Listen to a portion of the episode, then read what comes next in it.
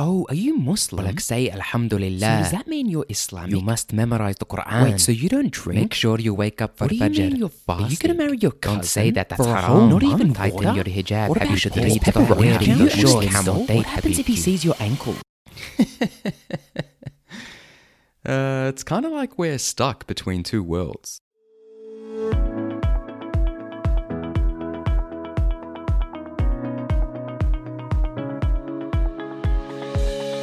Welcome, my friends, to Muslim in the Middle. My name is Yaz, and this podcast is all about what it means to live an Islamic life in the West the joys, the struggles, and everything in between. Now, it is a pleasure to have you join us today, so let's dive right in.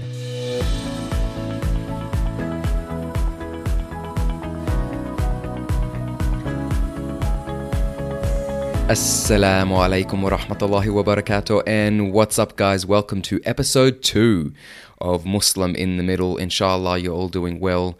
Um, I noticed that at the beginning of the first episode, my voice was kind of soft and a little bit creepy. I was talking like this Assalamu alaikum wa rahmatullahi wa barakatuh. It sounded really creepy. So uh, I'm trying to sort of uh, vocalize myself a little bit better in this episode. So um, you know, let me know if you want to comment in the comments that uh, it's better or worse. You know, just feel free to give me any feedback uh, whatsoever. So, look, today's episode is a big one. Okay, so uh, I want to talk about prayer, all right, about salah. Um, now, like I said in the intro episode, um, I'm not preaching, okay, um, except that if you're not praying, you should be. Okay, seriously though, all jokes aside, this episode will simply be about my experience with Salah. You know, why I refrained from it for so long, uh, what changed, how I approach it today, and uh, all the other factors involved around that. So, growing up, I must have tried to establish the daily habit of praying like 50 times. I mean, I, I learned the basics from my parents and family friends. Um, that my parents had asked me to, to, you know, had asked to tutor me on Saturday mornings and stuff. Um, and subhanAllah, man, like even though I never prayed consistently throughout my childhood, like never months or years on end, for whatever reason, um, I still managed to remember the basics, like the Fatiha, uh, Surah Al Ikhlas, um, you know, your recitation when you're in prostration and stuff. You know, all of that was still relatively intact. And so whenever I decided to pick up the habit again, um, you know, it was relatively easy to do, alhamdulillah. So I guess that counted for something. Now, um, my parents were always encouraging me and my siblings to pray five times. And yet, even if I managed to get through the day, um, you know, two days or a week, eventually the habit just dropped off. I mean, for whatever reason, I just couldn't make it stick. I mean, as a kid, I'm obviously going to school every day, you know, 8:30 a.m. to 3 p.m. or whatever. And it's not an Islamic school, mind you, right? Just in a regular Australian public school. So even while at school, there was never any time set aside for students to pray or anything. I mean, that's just not how it was done. So uh, the reason I mention that is because obviously there are private schools, right? There are Christian schools, for instance, where students need to attend mass every day. Um, but yeah, in my case, at my school, there wasn't anything like that. So by the time I got home, um, I'm wrecked from school, right? And um, I'm a lazy kid. As I've explained previously, I was only praying because my parents were on my case about it, right? Not because I truly wanted to. You know, there wasn't any intrinsic motivation to do so. Um, but because of that, and when I got home from school, the last thing that I wanted to do was go perform my wudu, get my clothes all wet in the process, and pray, you know, the Dhuhr and maybe Asr, depending on what time it was and, and all that. Um, but I did try, you know, I mean, from the time I was a little kid, I'm not really sure what age, to be honest, but until the time I was like 25, like I said, I tried a bunch of times to make that habit stick. But yeah, for whatever reason, I just, I never could. Um, and it's funny because, you know, when I think about Islam and I think about my daily practices as a Muslim, the first thing that comes to mind is salah, is prayer. Um, and I'm not sure why. I think it's perhaps because it's the I don't know, it's the main activity that I witnessed my parents performing over and over again my entire life. So, yeah, whenever I think of Islam, immediately I just picture somebody praying. Um, and because of that, I always, I mean, like I, I always had like this this Muslim guilt, you know, this Islamic guilt. I'm sure you guys know what I'm talking about. It's like this little voice in your head. It's buried really, really deep. Um, I mean, it's probably just Allah t- trying to tell us that, you know, you, that you do your best to ignore basically and every now and then it just creeps in and tells you you're a bad muslim because you don't pray and so that always stuck with me throughout my life and i could be trying my best to do everything else you know fasting ramadan um, giving to charity uh, eating strictly halal you know at some points throughout my life i even tried to stop listening to music i tried to stop cursing i tried to do everything i could with the knowledge that i had um, back then which I, again was limited but i tried to do everything i could except prayer um, and still, that little voice, that that pesky Muslim guilt, it, it, it haunted me, right? So, and you know, I have three siblings, so whenever they would go through similar periods of motivation and commitment to prayer and stuff, you know, being around that motivation and that positive energy, that would rub off on the rest of us. So it's it's like either all of us were praying or none of us were really. I mean that's kind of how it was in my house growing up. And i guess occasionally that motivation or you know that reminder um, it, it, came from other sources um, aside from your own family or your own household. Like if, if you're a super you know or if, if you have a super religious uncle um, who was visiting and he grilled you and if you say no i haven't been praying then you better strap in for a three hour lecture featuring two guests and a q&a at the end you guys know what I'm talking about. Um, or you know, occasionally you go with your dad to the mosque. Um, you know, maybe for Eid twice twice a year, right? And so you pray there. But again, if you haven't prayed in months or even years prior to that, you know, you're rusty. And so maybe you forget massive chunks of your prayer and you don't even let your dad know. Um, you know, because you just got to keep maintaining this confident facade by making sure your lips keep moving. oh man, you just got to keep it a secret. But again, and when I was sort of even when I was going through a period where I was trying to pray consistently, sometimes on the weekend, you know, I'd be out the whole day with my friends or whatever, and I wouldn't get home until late, like way past when Isha had sounded. And so, begrudgingly, I would pray all four of my remaining prayers, you know, because usually before leaving the house I managed to pray Fajr, but that was about it. so I'd pray the other four in the dead of the night consecutively, one after the next. And when I finished, I'd be knackered, you know, I'd be absolutely smashed. But sure, I did feel better. Like I definitely felt better um, than if I was just like, ah, you know what, it's too late, you've missed all of them, you should start fresh tomorrow. Um, so at the very least, I had that going for me, you know. But then it's like anytime there's anything that comes up that would make it even slightly difficult or even just a little bit complicated to complete your prayer on time, you'd use that as an excuse not to. And when excuses like that start to stack up, that's basically when, you know, you found yourself giving up the habit, right?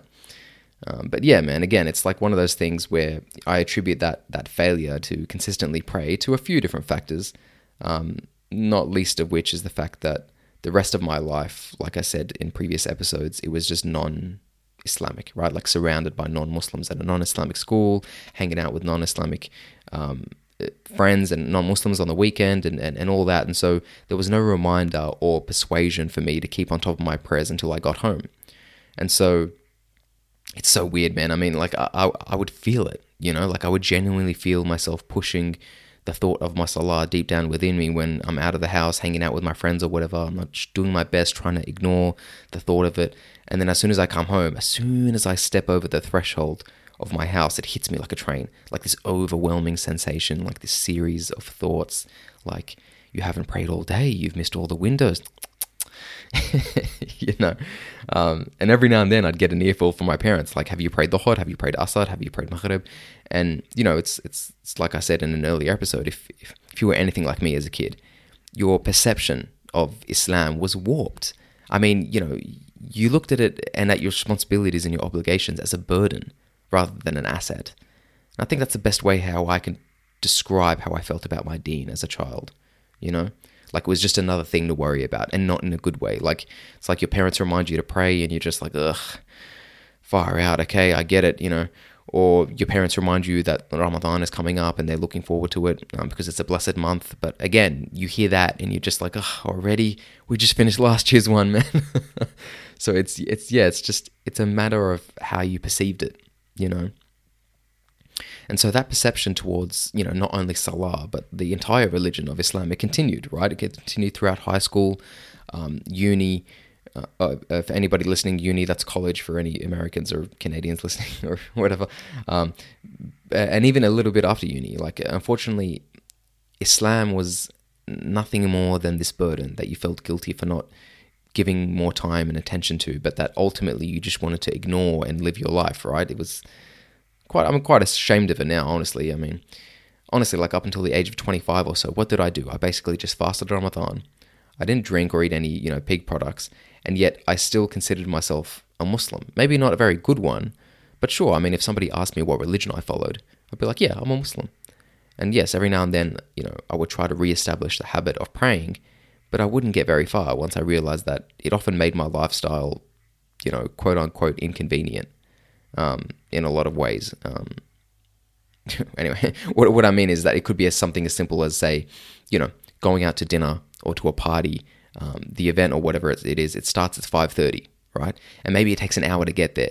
But Maghrib is at 5. So I can't possibly wait half an hour, pray Maghrib, and then leave the house before, you know, and rock up to the party at 6 p.m. That's just not possible, right? Um, I mean, that's just an example, you know, but I'm sure you guys know what I'm talking about. It's just like when it, it impedes on your life in, in ways that, you know, you didn't expect or that you don't want or that you can't handle. Um, you just sort of, you, you, you brush it under the rug, basically. And, um, yeah. Okay, so throughout my late teens and my early 20s, uh, like I said, I guess you could say I was almost, you know, I was almost going out of my way not to pray, right? Like, uh, like during that period, um, I had some pretty intense struggles with mental health. I mean, I was a little bit lost and I was struggling to find meaning and purpose in my life, and um, that ultimately it led me to some pretty serious bouts of depression and anxiety. And so, to combat those struggles, I tried a bunch of different forms of treatment. I mean, I tried them all, and nothing was working. I went to therapy you know, with a bunch of different psychologists. That didn't work. I tried medication, um, like antidepressants, um, and that sort of thing. That didn't work. I stumbled across the uh, the philosophy of minimalism, which is like an age old idea, and it's a, a, concept in itself that's been practiced since the beginning of time. But I only discovered it because these two guys started a blog. They called themselves the Minimalists, and I, I threw my time and energy into into into following that blog, thinking that I'd found the answer to my mental health issues. Um, but again, that didn't do much for me long term. Um, and get this, I even moved to an eco village for a couple of months where I lived out of a tent with a bunch of hippies and did nothing but meditate, practice mindfulness, and do yoga every day. and that didn't work either. I mean, it was kind of awesome, but that's a story for a different episode. Um, I will say here, though, that things like meditation, mindfulness, minimalism, these are all concepts that are very inherent within the religion of Islam. Anyway, you know, like regardless, like, but for whatever reason, I just didn't want to put a religious label on them. So I tried to be all like new age with it. You know what I mean? Um, anyway, so my point is, is that I was at a low point and nothing was helping me. You know, I even dropped out of master's degree that I'd worked really hard to get into because, well, two reasons. One, I was bored of the industry that I was in and I realized I didn't want to do it anymore.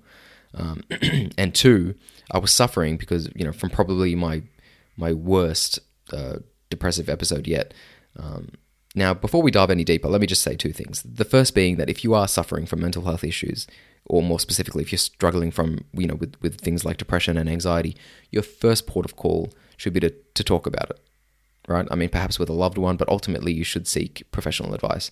Um, it may not have worked for me, but I know that for many people, you know, they've found some great benefit um, from that. So please reach out to a professional. Um, I just want to say that. And second of all, I imagine at this point, it's pretty clear that I'm going to talk about the fact that Islam was my my guiding light. um, Alhamdulillah, but uh, remember, it's just me recounting recounting my experience. Um, but if you feel like you're being lectured, then you know feel free to tune out now. I, I don't really care. um, okay, so let's get back to it. So, like I said, I'm at a low point and I'm a little bit lost. Okay, now I mentioned this in a previous episode, um, I think, but at, one at this stage, one of my brothers had turned to Islam, and Alhamdulillah, he, he'd found solace and contentment in his life. Um, and basically, he was he was kind of like a third parent to me. He was always pushing for me to do the same thing, right? And for a long time, I was just rejecting it. I mean, come on, like I just said, like I'm sure you guys can agree that when uh, somebody's preaching to you and you're just not in the right headspace to hear it, it's just not helpful at all. I mean, it almost it almost pushes you further away from your deen, right? And uh, and so yeah, but but eventually, man, I mean, I honestly just reached. I think I just reached a point where I was out of options. Like I had no clue where to turn or what to do, and I was feeling pretty helpless. And one day, my brother sends me um, he sends me this video, and you've probably heard me talk about this before, but it's this video of a um, a panel discussion or a talk by um, Nouman Ali Khan or Nak, uh, as I like to call him. If you guys don't know who that is, he's this Islamic scholar, I guess. I'm not sure that's the right term, but he approaches Islam in a very lovely and positive way, and, and certainly very encouraging to a younger audience, to younger ears. So my brother sends me this clip, and he's like, "Just watch it." I'm like, "Man, will you just give it up already? I don't want to deal with this right now. Okay, just." Eh, you know, I'm just saying like all the worst possible things, and he's just like, no, he's just he's just like, watch it. And if you don't feel better by the end of it, I'll stop. All right, just watch it. So I watch it. Now, as much as I don't want to be one of those, you know, I don't want this to be one sort of one of those corny moments where I say that, um, and that was the moment my life changed forever. That kind of was the moment where my life changed forever. um, but seriously, there was nothing, nothing like inherently amazing about that clip or anything. But what it did do for me, it was give me a little bit of hope, hope that I desperately needed it at that point. Right. So among other things, uh, Nak he talked about how, um, despite what most people believe, Islam is actually a very easy religion to follow. That it's designed to bring positivity, hope, and love to our lives, and ultimately make our lives easier. Okay. But as Muslims, we tend to over- overcomplicate the religion itself. We tend to overcomplicate the religion and the lifestyle, and we make it harder than it needs to be. And so, if you're anything like me, at you know at that point, when your perception of Islam is a perception of burden and difficulty and, and buzzkill or whatever, that's a nice message to hear, right? I mean, it restores a little bit of faith um, and a little bit of light to uh, to my heart, which at that point, you know, I hadn't felt in a long in a long time, given how depressed I was. So shortly thereafter, that eventually sparked like a small degree of motivation to start praying again. Now, this is what I'm talking about when I'm saying that it wasn't some magical moment where I started praying and never stopped since. Um, in fact, I think I remember thinking to myself, okay, great, you know, you're praying again, but how long do you think it's going to be until you, you know, until you give this up again? I was, I was literally almost like trolling myself because that's how little confidence I had. Uh, I certainly wasn't confident enough to know that this would be the time where I would finally make a permanent habit out of it. Out of it. Um, but the funny thing is, is that I did. I haven't stopped praying since that day. I mean, don't get me wrong, I've missed plenty of prayer windows. In fact, I'm willing to bet that the first two or three years was composed primarily of, of prayers outside the correct time windows, but I never stopped altogether. Um, and at this point, you may be wondering, you know, how or why. And I think it's just because I needed it, man. Like I, like I said, I was searching for something. I was starving for some sense of larger meaning. And, you know, my brother basically said something like, you want to know why we're here? You want to know the meaning of life? And I said, Sure. he goes, To worship Allah. We were literally put on this earth as a test to worship and glorify our Creator. That's it. That's the meaning of life. That's why we're here. Now, I'm going to pause for a second here because I imagine for everybody listening right now, some of you are very religious, okay? And you may be listening to this thinking and, and nodding along because you agree, right? And that's awesome. Um, while there are others who are Muslims perhaps more by name and by culture alone. And so you're maybe you're about ready to turn this off. but before you do, I want to say this. It might seem a little bit strange to think that we're only put on this earth because of that, right? That it's all a test. That doesn't sound very positive. It sounds hard, right? Like we're not supposed to have fun in life. And look, I'm not going to lie. Sometimes it, you know, I feel that way too, okay? But when I'm having a bad day and my iman is shaky at best, I have similar thoughts running through my head, right? But but more often than not, I try to look at it like this. There's actually a sense of clarity and freedom in that reason.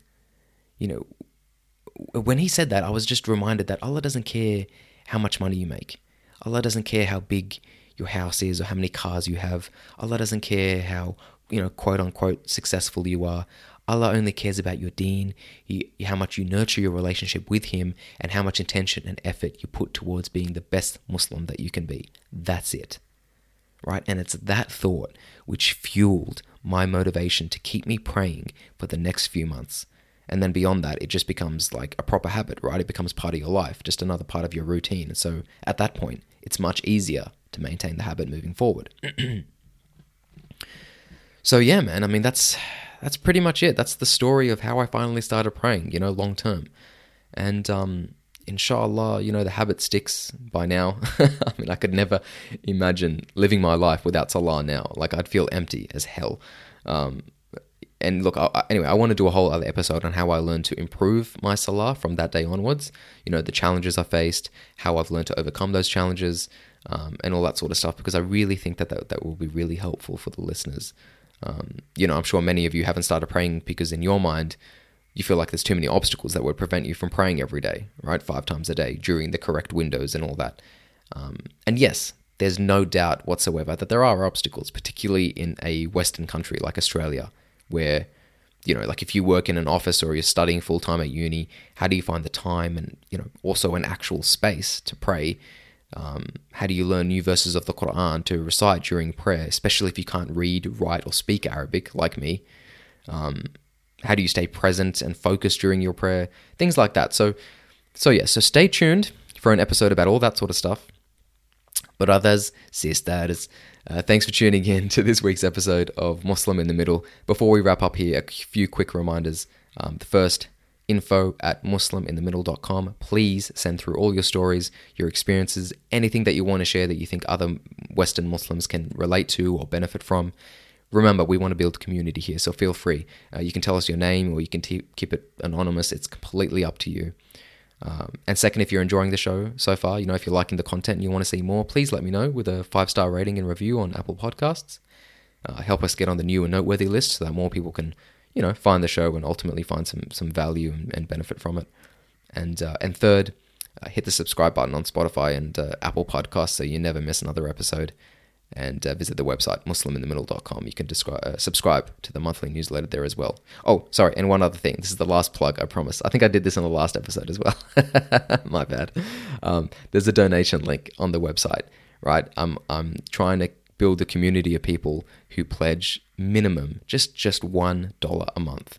I mean, I talked about this briefly in the intro episode, but do you imagine like 1,000 people or 5,000 listeners or 10,000 listeners of each episode, you know, donating just one dollar a month, right? 10, 10 grand. That's 10 grand. If it- 10,000 listeners at one dollar a month, that's 10 grand a, a month, 120,000 dollars a year in charity.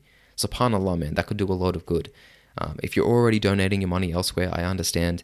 Barak fikum, like like that that's no worries. Uh, but if you want to sort of contribute and, and be part of a community here that I'm trying to build, um, then feel free head over to the website musliminthemiddle.com and um, and hit the donate link there. Um, I'll set it up so that it takes you directly to a um, a GoFundMe page linked to a different uh, Islamic charity every month. Okay, so guys, it's been an absolute pleasure. I will see you all in episode three. Um, until then, Allah ma'akum, all the best. Assalamu alaikum wa rahmatullahi wa barakatuh, and see ya, mate.